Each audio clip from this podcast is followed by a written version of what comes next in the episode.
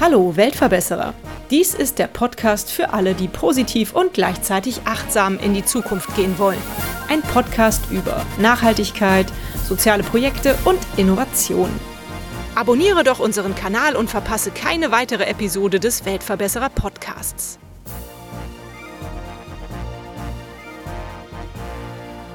Mut fördern e.V. möchte als Selbsthilfeorganisation in einer Gesellschaft leben, in der psychische Erkrankungen dieselbe Beachtung erfahren wie körperliche Erkrankungen. Dies erreichen sie, indem sie offen über Themen der psychischen Gesundheit aufklären und Räume für Begegnungen und Austausch schaffen, die allen Menschen offen stehen und in welchen sie Selbstwirksamkeit erfahren können. Wir sprechen heute mit Projektleiter Sebastian Burger über den Mutatlas des Vereins. Deutschlands erste gemeinnützige Online-Übersichtskarte, die alle etwa 100.000 Hilfs- und Präventionsangebote sowie die professionelle Beratung und Behandlung im Bereich sämtlicher psychischer Erkrankungen und der psychischen Gesundheit auflistet. In Folge 192, lieber Sebastian, hallo, schön, dass du da bist, haben wir bereits über eure Mut-Tour gesprochen. Das war übrigens eine sehr erfolgreiche Podcast-Episode. Also herzlichen Glückwunsch schon mal dazu, das haben viele Leute gehört. Was habt ihr mittlerweile mit dem Mutatlas genau auf die Beine gestellt?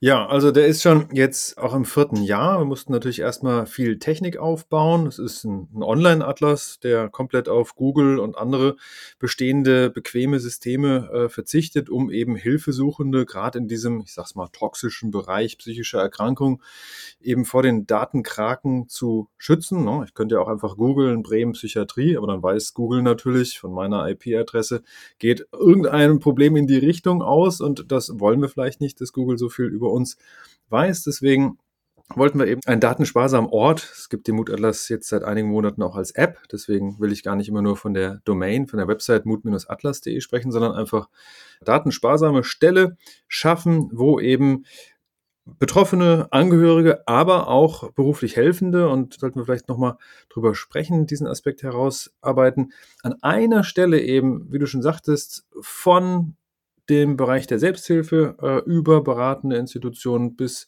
hin zu niedergelassenen, therapierenden oder eben stationären Angeboten alles finden können wo sie, wenn sie reinkommen, erstmal sehen, wow, hier gibt's ja einen Haufen Versorgung in Deutschland. Die ganze Karte ist voll gesprenkelt mit kleinen Punkten. Wir haben jetzt gerade 4000, einiges über 4000 Angebote online.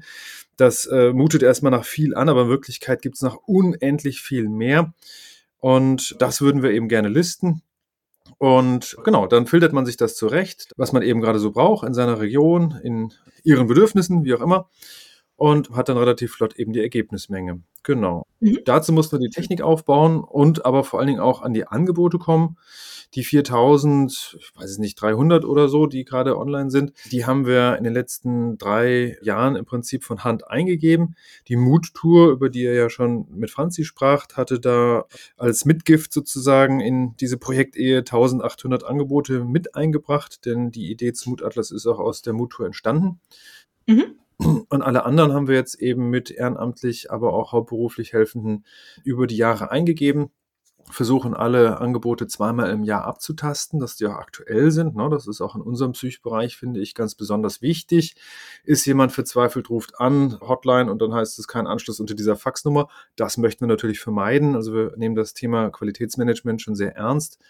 Naja, und da musste eben neben der Technik, der Website und den Angeboten auch einiges an, naja, wie soll das Ganze funktionieren, aufgebaut werden. Und wo wir jetzt gerade ganz aktuell dran sind, und da hoffe ich natürlich, dass sich der eine oder die andere Zuhörende hier in deinem Podcast angesprochen fühlt. Und zwar suchen wir ehrenamtlich, also gänzlich unbezahlte Menschen, die uns als Mood Scouts helfen. Das heißt, die würden Teil unseres Mood Scout Netzwerks, Ehrenamtlicher, die sich in unseren Systemen treffen. Ne? Wir haben einen Chatraum, wir haben natürlich auch Mitarbeitende, die sich um diese Mood Scouts kümmern. Die kriegen dann Login in unseren, haben wir noch nicht so ein tolles Wort, internen Bereich oder Angebotsmanagementsystem. Das haben wir selber programmiert. Das ist jetzt nicht ganz so schick wie bei Google oder bei anderen super professionellen Dingen, aber man kann da bestehende Angebote rauspicken und gucken, stimmt eben die Telefonnummer noch, die Öffnungszeiten noch oder kann neue Dinge eingeben. Und das kann man natürlich tun in, in seiner oder in ihrem Sozialraum, Wohnort oder in dem Gebiet, in dem sich die Person gut auskennt, beispielsweise Verhaltenstherapie oder Selbsthilfeangebote oder so. Da gucken wir dann eben mit den jeweiligen Mood Scouts, wer da was am besten einbringen kann. Und da haben wir jetzt mittlerweile drei aktive Mood Scouts und würden bis Ende nächsten Jahres uns freuen, wenn wir so an die 40 finden würden. Und vielleicht ist hier äh, unter den Zuhörern eben auch jemand, der oder die sich da angesprochen fühlt. Mhm. Ja, super. Da können wir direkt den Aufruf natürlich starten. Gut, dass du die Chance direkt genutzt hast. Mhm. Nur mal ganz kurz zusammengefasst, vielleicht in ein, zwei Sätzen. Was muss ein Mood Scout mitbringen und wohin wendet er sich? Also ein Mood Scout müsste schon soweit bildschirmaffin sein, dass er oder sie am ähm, Tablet oder am besten natürlich am, am Laptop oder Desktop, das ist egal. Ne? Also Handy ist, glaube ich, zu klein. Ich bin jetzt selber nicht so der Wahnsinns am Handy erledigerer. Also es sollte eine Person sein, die im Prinzip googeln kann, ja, oder anderweitig in Suchmaschinen Ergebnisse finden kann und die dann eben bei uns einträgt, damit alle anderen gar nicht mehr googeln brauchen, sondern wenn sie die App vom Mutatlas oder die Website mut-atlas.de aufmachen, dann diese Angebote eben auch finden. Das heißt, man sucht einmal und übergibt dann die Angebote der verschiedenen Hilfsangebote, ne? wie gesagt, von Selbsthilfegruppen über Beratungsangebote, ganz viel niedergelassene und Psychiatrien, psychosomatische Reha, übergibt das in die Datenbank und dann steht das eben allen zur Verfügung. Super. Und wie viel Zeit muss man mitbringen als Mood Scout und an wen muss man sich wenden? Das wolltest du noch sagen. Genau, also äh, ist eigentlich egal, wie ihr euch an uns wendet, ob über die Website mutfördern.de oder über die Kontaktadressen, die ihr auf mut-atlas.de findet, einfach eine E-Mail schreiben oder eins der Kontaktformulare ausfüllen. Das kommt, wir sind mittlerweile ähm, sieben Mitarbeitende, dann immer bei einer richtigen Person an. Wir schieben die sich Meldenden dann zu Luzi weiter. Luzi Weber ist unsere neue Mitarbeitende seit Dezember. Und genau, die brieft dann die neuen Personen, wie das so läuft, schafft denen den Account, und was wir auch haben innerhalb dieses Netzwerks der Mood Scouts, das läuft jetzt langsam an, ist unser virtueller Küchentisch bzw. das virtuelle Wohnzimmer. Das eine soll sich über die Monate und Jahre auch zu so einer Art Online-Selbsthilfegruppe auswachsen. Jetzt davon ausgehend, dass die meisten Mood Scouts wahrscheinlich wie bei der Mood Tour auch eben eigene Erfahrungen im Psychbereich haben. Aber das ist gar nicht nötig oder eine Voraussetzung. Das können auch jetzt Studierende der Psychologie oder der Medizin sein oder auch einfach ganz äh, unbeleckte Leute. Der Nachteil, sage ich mal, der, derjenigen, die das nicht als angehende Helfende oder als selbst erfahrene, sprich Experten in eigener Sache kennen, ist, sie müssen sich natürlich dem Bereich der psychischen Hilfe auch erstmal erschließen. Und der ist halt leider nicht so ganz, ganz easy, weil sonst bräuchten wir den Atlas ja nicht. Aber wir haben natürlich trotzdem eine, eine, eine sogenannte Daddelliste, über die man auch reinkommen kann. Das heißt, wenn sich jemand angesprochen fühlt und sagt, also tatsächlich hatte ich Glück bisher und gehöre nicht zu den statistischen zwei Drittel, die im Laufe ihres Lebens schon dann irgendwann Erfahrungen mit psychischen Erkrankungen oder dem Hilfssystem machen. Und ich habe auch sonst niemanden, der oder die äh, mir davon erzählt hat als Angehörige oder äh, als Freundin auch diese Person können wir immer irgendwie unterbringen und dann wächst die Person eben da langsam in unser oder in dieses Hilfssystem rein. Mhm. Super, hört sich gut an. Ich glaube, das ist zeitlich wahrscheinlich auch sehr variabel. Ne? Man kann ja sich auch ähm, abends hinsetzen und ähm, nach diesen Dingen googeln oder auf Ecosia suchen. Also das muss ja wahrscheinlich nicht unbedingt so sein, dass man jetzt äh, jede Woche nachmittags irgendwie vier Stunden Zeit hat oder so. Oder? Ah, gut, dass du so beflissentlich nachfragst, ganz genau. Aspekt vergessen. Nein, das ist sozusagen remote, ehrenamtliches Arbeiten, völlig entfesselt. Das muss nicht zu unseren Kernarbeitszeiten der Hauptamtlichen, also Luzi, mir und so weiter, neun bis äh, 17 18 Uhr sein oder so. Wobei ich auch gerne mal nach 18 Uhr noch online bin und mich auch mit Mood Scouts im entsprechenden Chatkanal unterhalte. Ne? Aber ja, also vom zeitlichen Umfang, wir denken, dass mit dem ganzen Eingearbeitet es ja nicht wirklich Sinn macht unter eineinhalb, zwei Stunden die Woche. Ne? Das, das ist ja super, ist ja, flexibel. Genau, das ist völlig flexibel. Im Prinzip ähm, sind wir da ja eh annehmend und freuen uns über jede Maus, über jede Nase, die was beiträgt. Und genau, das kann man machen, wann man möchte, nachts, tagsüber. Das ist ja, wie gesagt, ein reines Online-System. Und eben unsere Gruppen, äh, der virtuelle Küchentisch und das virtuelle Wohnzimmer, na klar, die haben dann natürlich so äh, äh Tages, normale Tageszeiten. Ich weiß es jetzt nicht, 16.30 bis 18 Uhr oder so. Ich hatte von der künftigen Online-Selbsthilfegruppe gesprochen. Das klingt ja immer ein bisschen unsexy, finde ich, Online-Selbsthilfegruppe. Deswegen geben wir dem dann immer äh, etwas pfiffigere Namen wie virtuelles Wohnzimmer.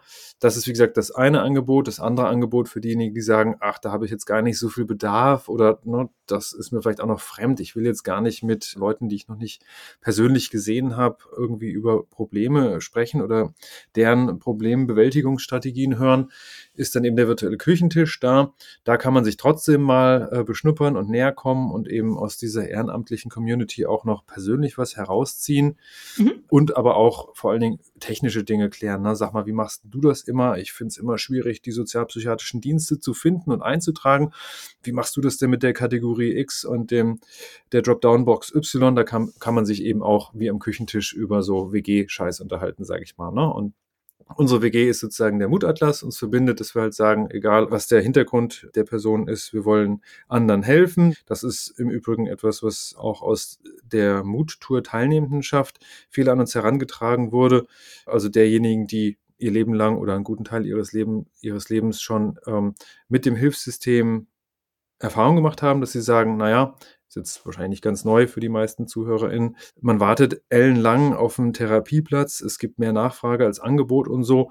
Naja, und da kann man natürlich den Sand in den Kopf stecken oder, und das verfechten wir ja, man sagt, ja, natürlich, es gibt Alternativen, die Wartezeit überbrücken können und die auch, wenn man dann irgendwann einen Therapieplatz hat, auch zusätzlich und on the top noch Sinn machen, eben Selbsthilfegruppen zum Beispiel oder tolle Angebote wie die Muttour, die jetzt ja auch aus dem Bereich der Selbsthilfe kommt, wenn auch sie keine klassische Selbsthilfegruppe ist, sondern wir so eine Art radelnde Öffentlichkeits-Guerilla-Kiste sind, ne, im Zelt- und Abenteuerbetrieb. Ja. Also ein sehr physisches, ein sehr riechbares, immer mal wieder auch nach Schweiß stinkendes Projekt sind. Und beim Mutatlas haben wir sozusagen das Gegenteil, wo man die Nähe, die Erlebbarkeit, die Präsenz der Akteure halt über diese Treffen auch herbeiführen muss. Ne? Aber wir, ja. nehmen das ernst. Wir wollen da wirklich eine Initiative schaffen von Leuten, die, die committed sind, die Lust haben, sich einzubringen. Und denen wollen wir eben auch Möglichkeiten geben, sich untereinander zu beschnuppern, kennenzulernen und dann vielleicht auch zu befreunden oder so. Ach so, Mensch, was ich noch erzählen wollte. Trialog ist ja auch so ein Buzzword, sage ich mal, der dreiseitigen Begegnung, was wir nicht erfunden haben. Wir hatten bisher eben viel von den Selbstbetroffenen, auch von den Angehörigen gesprochen und die dritte Seite sind ja die beruflich Helfenden. Mhm. Ne? Gelegentlich melden sie sich bei uns, melden die sich bei uns. Ne? Also auch Studierende der Humanmedizin, der Psychologie können bei uns, können wahrscheinlich sogar einen Doktor machen. Wir haben schon so viel Daten, die nur mal irgendwer evaluieren und äh, auswerten müsste, über die Jahre gesammelt. Naja, und beim Atlas adressieren wir eben auch die beruflich Helfenden, mhm. denn wir haben diese Übergangssituation. Stellt euch vor, da ist jemand wochenlang in der stationären psychosomatischen Reha oder Psychiatrie gewesen, hat ein Abschlussgespräch, hat eine ambitionierte Ärztin, einen ambitionierten Arzt und der hat jetzt die ambitionierten drei Minuten Zeit, für die Person, Patient X, Patientin Y, eine Anschlussanwendung zu finden. Nach dem Motto, Sie kommen jetzt zurück nach Mannheim, nach Mannheim, in die Südstadt, wo sie wohnen, gucken wir doch mal, was es da gibt. Und dann kann diese Person, dieser Behandler, diese Behandlerin in den drei Minuten entweder auf das wirklich fantastische Portal der Therapeutenkammer Hamburg, allerdings für alle Therapeuten Deutschland, psych-info gehen. Mhm. Psych-info.de ist bisher, also finde ich, die einzige richtig geile Datenbank, die es gibt. Okay. Neben der 116, 117.de, das ist die der Ärzte. Okay. Die letztere ist allerdings ähm, ja mit sehr viel Google drin. Psychinfo.de ist so wie wir auch weitestgehend oder also wir sind komplett Google-frei, die sind glaube ich auch komplett Google-frei. Auf jeden Fall muss man halt aussuchen. Die drei Minuten, die lang nicht für alles. Und bei uns könnte dann sozusagen die beratende Person, das kann ja auch in einer Beratungsangebot, äh, Seelsorge, evangelische Lebensberatung, sozialpsychiatrischer Dienst, was auch immer sein. Man mhm. kann einfach in derselben Zeit viel mehr Angebote im Sozialraum der Person finden. Deswegen adressieren wir eben gezielt auch beruflich Helfende, weil wir sagen, auch euren Berufsalltag wollen wir selbstwirksamer gestalten, weil ihr euren Leuten mit uns mehr helfen könnt in derselben mhm. Zeit. Ja, toll, super, hört sich richtig klasse an. Die Initiative ist ja aber nicht nur ein wichtiger Schritt, um den Hilfesuchenden ja Unterstützung zu geben bei der Suche, sondern es soll ja auch Mut machen, richtig? Also es ist ja eh eure große Überschrift mit dem Mut, dass man halt sieht auf dieser Plattform, wie viele Angebote es gibt und dass sie überall in Deutschland vertreten sind, oder? Ganz genau. Also man kommt da rein, man hat dann erstmal die Deutschlandkarte voller kleiner Pinöppel, kann sich reinzoomen, sieht dann, ach Mensch, auf dem Land gibt's ja auch Versorgung und so. Und wenn man dann oben links anfängt, den Filter zu bedienen, dass man sagt, naja, ich bin jetzt gerade selbst Betroffener, ich suche etwas im Bereich der, ah ja, Klick, Selbsthilfe, Wumms. Und dann verschwinden schon viele Kegel, die eben zu Beratungseinheiten gehörten. Und dann hat man nur noch die Selbsthilfegruppen beispielsweise zum Thema Depression, die wir im System haben. Mhm, hört sich total toll und übersichtlich an. Wie finanziert ihr das denn? Also diejenigen, die da um Hilfe ersuchen, die müssen ja höchstwahrscheinlich nichts bezahlen, wenn ich das richtig verstanden habe. Nee, nee, klar. Also wir sind ja da ein ganz abholendes Projekt und wollen eben möglichst viele erreichen. Und das geht natürlich nicht über eine Paywall. Da sind aber eigentlich alle Angebote vom Mutfördern-Verein so, dass sie eben über eigene Kostenträger finanziert sind und die Teilnehmenden, bei der Muttour eben die Mitfahrenden und beim Atlas die Hilfesuchenden sozusagen oder auch die Hilfeanbietenden. Ne? Es gibt natürlich andere Portale, so Trittbrettfahrer, sage ich mal, die Portale anbieten, wo dann gewisse äh, Hilfeanbietende Premium-Accounts schalten können und so ein Mist. Das machen wir nicht. Bei uns sind alle gleich.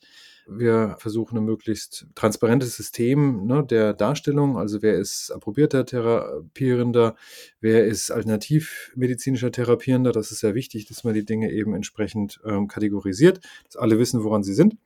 Und der Atlas wird im Prinzip genauso finanziert wie die Tour auch zu, ich weiß es nicht ganz genau, aber so 70 Prozent aus öffentlichen Mitteln. Das heißt, in diesem Fall nur Rentenversicherung. Bei der Mutual mhm. sind es ja auch Krankenversicherung und Rentenversicherung. Beim Atlas sind es nur die Rentenversicherung. Und jetzt äh, ab diesem Jahr hoffentlich auch die Aktion Mensch, eine treue Fördererin, bei der wir derzeit einen Antrag am Laufen haben, der jetzt zu Mitte des Jahres hoffentlich positiv entschieden wird. Also im Prinzip der übliche Misch von solchen bundesweiten gemeinnützigen Vereinen aus Kranken- oder Rentenversicherung und Stiftung. Mhm, super. Ja, klasse, genau, das kenne ich ja auch von der Mutur, genau. Habt ihr schon Feedback auf dieses Projekt oder ist das noch so jung, dass da noch nicht so viel zurückgekommen ist? Ja, das äh, mit dem Feedback ist ein interessanter Aspekt. Tatsächlich gehen wir eigentlich erst jetzt seit diesem Jahr so richtig raus. Wir haben auch unsere erste Pressemitteilung vorbereitet, aber noch nicht im großen Stile herausgeschickt. Wir wollten einfach einen gewissen Punkt abwarten in Bezug auf, wie sieht der Atlas aus in der App. Die App gibt es auch erst seit zwei Monaten übrigens. Mhm. Die Website gibt es jetzt schon wirklich lange. Und wir haben beispielsweise erst seit Ende 22 einen eigenen Programmierer, der sich eben um viele Baustellen, um die ich mich über die Jahre de facto habe nicht genügend kümmern können, gefunden. Überhaupt das Thema Personal ist ja nicht so ganz einfach äh, in den letzten Jahren. Und jetzt sind wir aktuell aber gut besetzt und können eben rausgehen wollen auch noch äh, direkt auf der Startseite bei mutatlas.de so eine Art Mini-Umfrage platzieren, dass wir eben Feedback bekommen.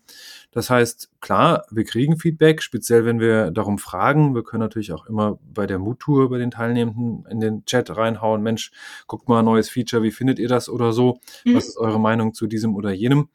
Aber grundsätzlich freuen wir uns auch, wenn eben Mood Scouts gerade sich einbringen. Ne? Das sind ja eh Menschen, die sich den Mutatlas genauer angucken und einfach durch die Art der Rückfragen merkt man ja auch, oh, blinder Fleck, da haben wir wohl äh, nicht dran gedacht. Das ist ja eine Frage, die eigentlich einen Missstand entlarvt. Dann packen wir das auf unsere lange Liste der Tickets, die wir dann in den nächsten Monaten und Jahren abarbeiten, je nachdem, was es so ist. Mhm. Also zum Hintergrund, wir haben jetzt einen EDV-Querschnittsmitarbeitenden eben fest angestellt, der etwa zehn Wochenstunden am Atlas arbeitet Super. Der wiederum dirigiert freiberufliche Programmierende oder Programmierer in dem Fall, alles Kerle, die ja an verschiedenen Baustellen, Schnittstellen und so herumprogrammieren. Und dann haben wir Luzi und mich und Franzi auch, mit der du ja das Interview hattest, die sich um den Kooperationspart kümmern. Mhm. Das wäre vielleicht noch erwähnenswert. Ja. Und zwar ist ja sozusagen das Aussehen und die Technik und auch sage ich mal, ein noch so großes Heer an tollen ehrenamtlichen Mood Scouts ist ja das eine. Aber das Gros dieser wirklich vielen, vielen Zehntausende Hilfsangebote, die es gibt, die kriegen wir natürlich kaum händisch rein, sondern die kriegen wir nur über Kooperation mit den jeweiligen Dachverbänden rein. Mhm. Beispielsweise haben wir roundabout 13.000 äh, ärztliche Psychotherapeuten beziehungsweise Neurologen, Psychiater vor allen Dingen, verwaltet durch die DGPPN. Das heißt, DGPPN selbst oder auch einfach die Ärztekammer, mit der wir hoffentlich nächste Woche ein fruchtbares Gespräch haben, sind da natürlich wichtigste Partner nach dem Motto, die haben die Stammdaten ihrer Behandelnden ja eh in ihrer Kartei. Wäre ja bescheuert, wenn wir das alles äh, und sei es mit den ehrenamtlichen Mood Scouts von Hand eintragen. Total doppelte Arbeit. Ne? Wenn wir es schaffen, die zu überzeugen, dass wir eine gute Kiste sind und die doch bitte eine Schnittstelle von ihrer Mitgliedsdatenbank in unsere Hilfsangebote-Datenbank bauen, dann könnten ja sozusagen über Nacht die neuen Faxnummern und E-Mail-Adressen und Öffnungszeiten vielleicht auf jeden Fall, wenn ein, ein, Arzt umzieht, also neue Praxisadressen und so synchronisiert werden. Und dann hätte man auf die Art und Weise schon mal 13.000 Ärzte drin. Ne? Super, Riesengewinn. Ja. Mhm. Was haben wir denn noch zum Thema 100.000 Angebote? Wir haben 33.000 approbierte TherapeutInnen wir haben roundabout 10.000 äh, Psych-Selbsthilfegruppen, also es gibt ungefähr 100.000 Selbsthilfegruppen als solche. Mhm. Und äh, etwa 10 Prozent davon, sagt man, denkt man, gehören eben in den Psychbereich. Dann haben wir einen sehr unklaren Bereich der Beratung, wo selbst Dachverbände nicht genau wissen, wie viel es da gibt. Man schätzt, dass das 35 bis 50.000 sind. Mhm. Die meisten davon, also das sind so typische Beratungsbuden in den einzelnen Städten. Mhm. Viel Kirchliches natürlich dabei. Und mhm. wenn man mit den Wohlfahrtsverbänden spricht, mit den äh, Bundeszentralen, dann ist das teilweise so, dass die sagen, können wir ihnen wirklich gar nicht helfen. Also wir haben diese Daten auf keinen Fall. Gut, das trifft auch auf die Therapeutenkammer zu, das trifft sowieso leider auf recht viele zu. Aber einige sagen auch, äh, wir können ihr Anliegen nicht mal in die 16 Länder tragen. Da können wir ihnen überhaupt nicht helfen. Da müssen sie alle 16 Länder eigens und alleine anfragen. Also auf dem Stand der Vernetzung stehen wir 2023. Ich fand Corona ja einen ziemlichen Aufrüttler, wo ich dachte, oh Mensch, man muss doch mal diese Tellerränder der einzelnen Bundeslandgrenzen überschreiten ja. und äh, dieses Land digitalisieren. Und habe da, muss ich sagen, auch doch einigen Gegenwind bekommen nach dem Motto, Bürger sind unfassbar naiv. Also ihre Idee, die wird niemals funktionieren. Wo ich sagte, pff, ja, wenn alle so denken wie sie, dann äh, ganz sicher nicht. Aber ich gebe die Hoffnung nicht auf, dass da eben auch Menschen nachrücken in Vorstände und Geschäftsführungsebenen, die den Schuss gehört haben, die eben die Kraft von Datenbanken und Netzwerken glauben, auch Open Source, dass man sagt, Ne, unsere Angebote sind kostenlos und für alle. Niemand zahlt. Es gibt keine Premium, Freemium, was auch immer Möglichkeiten, sich als Hilfeanbietender nach oben zu bezahlen, sondern alle werden da eben gelistet und so weiter und so fort. Naja, und dann haben wir also ne, diesen großen Mittelbau der Beratungsinstitution. Dann haben wir noch ungefähr 1200 stationäre Angebote im Bereich der Psychiatrien und psychosomatischen Reha. Und ja, alles in allem kommt man dann auf ein sehr stattliches Sümmchen. Und das werden wir natürlich nicht dieses, auch nicht nächstes Jahr haben, aber die Vision ist, dass wir das vielleicht in zehn Jahren haben oder ja. so. Ne? Never give up. Auf jeden Fall, schön. Und das kannst du vielleicht ja auch noch mal aus den Erfahrungen, die du so gesammelt hast im Laufe der Jahre, auch in, im Verein ähm, Mut fördern e.V., noch mal berichten. Wie wichtig ist das eigentlich für jemanden, der psychisch Probleme hat, dass man Mut gemacht bekommt? Unter anderem durch so Systeme wie den Mutatlas? Naja, also am ehesten kann ich es aus der Muttour und aus der Abstraktion berichten, sage ich mal. Die Muttour ist ja im Prinzip ein physischer Raum für Menschen, die auf der einen Seite stabil genug sind, eben bei uns fahren zu können. Das ist ja, sage ich mal, leider relativ hochschwellig. Gut, wir haben die Mitfahraktion, wo man auch ähm, akutererweise mitmachen kann. Wir erleben es auf jeden Fall häufig und sei es, dass die Leute halt auch aus ihren Selbsthilfegruppen berichten, dass sie sagen, naja, eine Gruppe von Menschen, denen es ähnlich geht, wo ich mich verstanden fühle, wo ein Schutzraum ist, wo ich sein kann, wie ich bin, äh, das, das hilft mir, das ist ein Standbein. Ne? Ein Teilnehmer äh, hatte mal so schön gesagt, ach, die Mutur ist für mich, wie Familie sein sollte, da, da komme ich rein, da kann ich sein, wie ich bin. Ja. ja voll geil. Und für die Mood Scouts eben äh, wollen wir auch so einen Raum schaffen. Auch, ne, wie gesagt, selbst wenn da äh, nicht Betroffene oder auch beruflich helfende Mood Scouts ehrenamtlich aktiv sind, und jetzt für die Nutzenden, die ja in Zukunft dann hoffentlich sehr viele sind, die eben gar nicht mehr auf eine Suchmaschine oder auf viele verschiedene Einzelportale gehen, sondern bei uns eben alles finden. Ne? Ein Ort, alle Hilfsgebiete, das ist ja so der Hauptgag, sage ich mal. Dass die eben erstmal alle Angebote sehen und das Gefühl bekommen, boah, jetzt habe ich, bevor ich den Atlas gefunden habe, ja schon irgendwie wochenlang versucht, eine Gesprächstherapie mir hier vor Ort zu organisieren und äh, immer geht da der blöde Anrufbeantworter ran. Das frustriert natürlich wahnsinnig. Ne? Ja. Und dann kommt man mal irgendwo durch und dann heißt es, ja, äh, wie Sie sich vorstellen konnten, bin ich leider auch voll oder ja, Sie kriegen im äh, nächsten Frühjahr einen Termin. Das ist natürlich alles niederschmetternd, umso niederschmetternder, je akuter und dringlicher das jeweilige Problem ist. Mhm.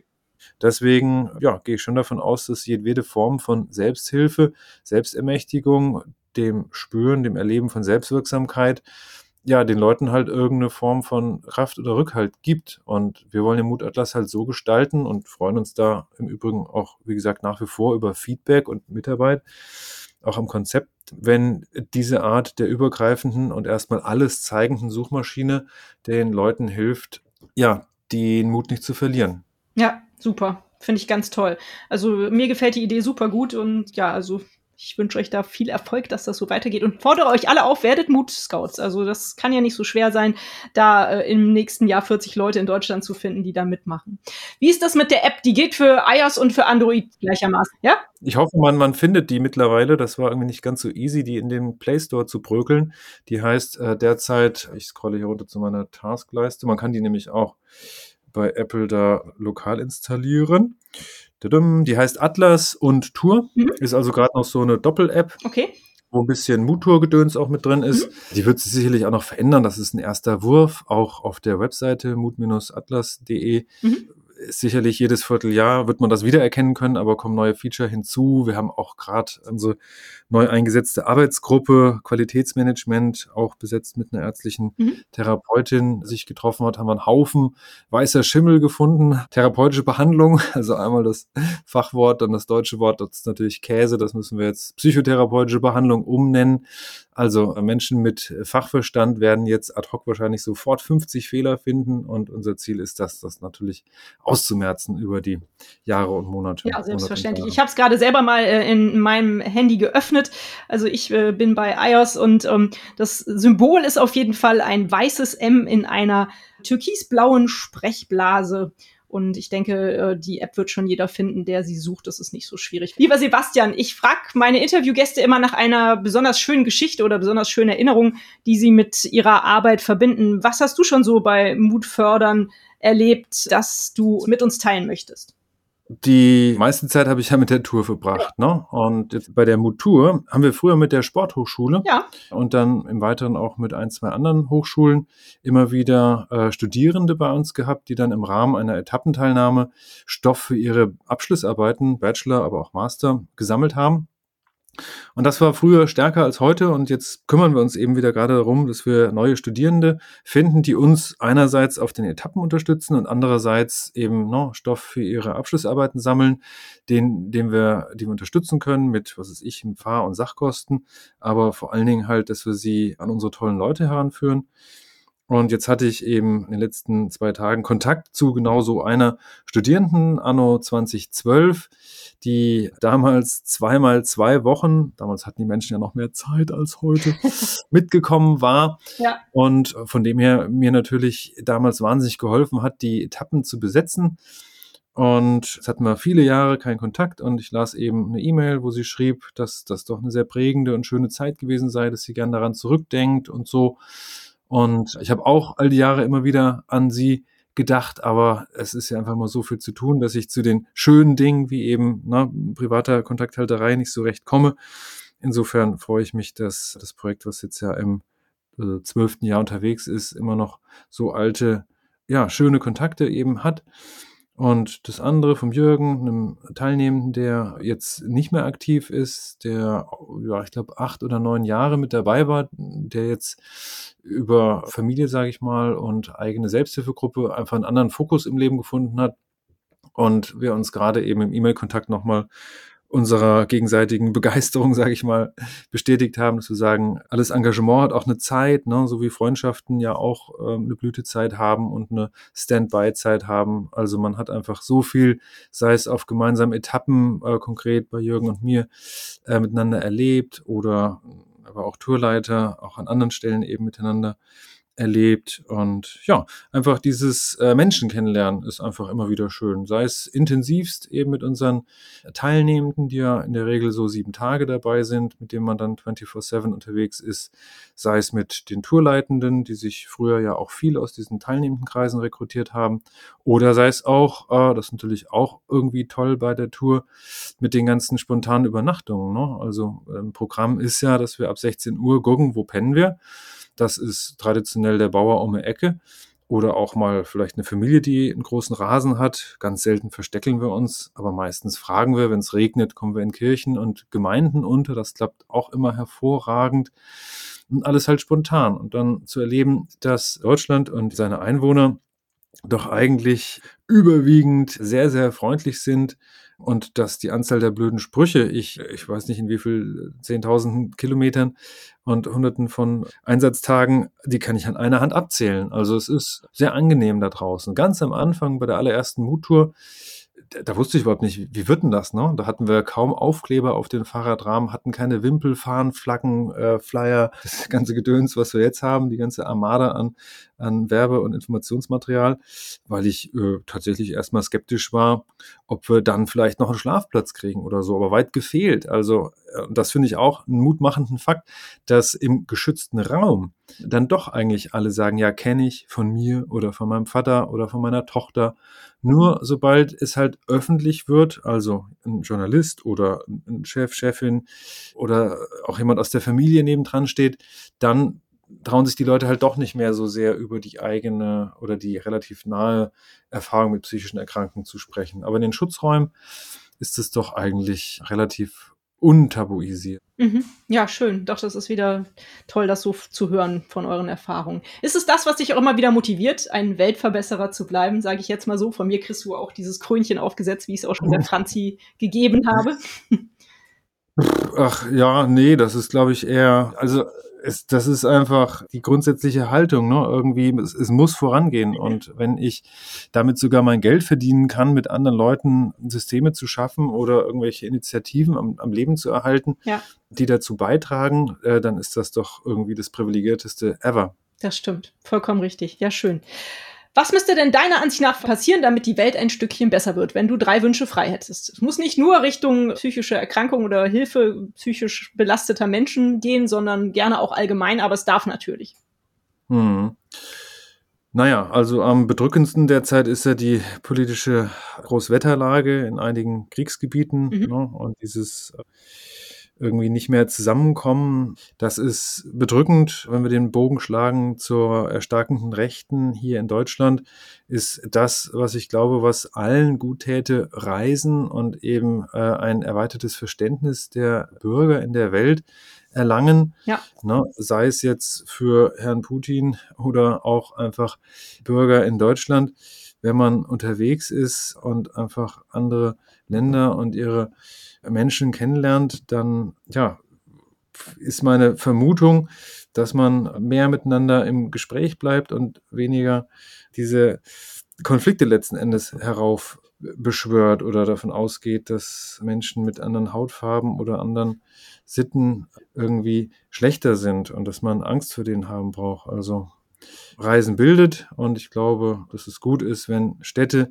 das ist in Deutschland ja Tradition, finde ich ganz cool, auch wenn es so ein bisschen muffig daherkommt, diese Städtepartnerschaften haben, mhm. sei es nur mit dem europäischen Ausland. Ne? Man muss ja nicht gleich mit China anfangen. Man kann ja auch oder sollte ja erstmal reisefest in Firmen werden, indem man eben in sicheren Gebieten unterwegs ist und dass wir es als Zivilgesellschaften vielleicht schaffen, äh, die Welt irgendwie ein Stückchen durch Tourismus oder durch ja, einander besuchen zu befrieden. Ja. Und was unser Psychthema anbetrifft, naja, das wird Franzi sicherlich auch gesagt haben. Das ist ja sozusagen was unser ganzer Verein, der sich im Übrigen auch über Mitglieder freut. Man kann hier ab einem Euro Mitglied werden. Mhm. Und für uns ist das ein besonderer Euro übrigens, weil wir eigentlich einen Haufen öffentlicher Förderung haben, aber die kriegen wir nur, wenn wir zehn Prozent Eigenmittel mit einbringen. Und die wiederum kriegen wir eben auch über die Mitgliedsbeiträge. Das heißt, man kann fast sagen, pro Mitgliedseuro kriegen wir 99 öffentliche Euro, also eine Art Verhundertfachung des eigenen Beitrags. Mhm. Naja, also als Verein ist unser Hauptmotto ja drüber reden hilft, mhm. egal wem. und vor allem halt den Betroffenen und den Angehörigen dieses Offensein. Ne? Also es geht ja gar nicht darum, dass man irgendwas Spezielles sagen muss, sondern einfach, dass man überhaupt darüber redet. Ne? Ist vielleicht ähm, eine gewisse Analogie auch zu diesem Friedensthema im Gespräch bleiben, also Begegnung. Und bei der Tour ist es die Begegnung in Bewegung und beim Atlas, ja, ist es eine Begegnung mit Information, eine zweidimensionalere Kiste. Insofern sind es vielleicht zwei sich gut ergänzende Projekte. Ja.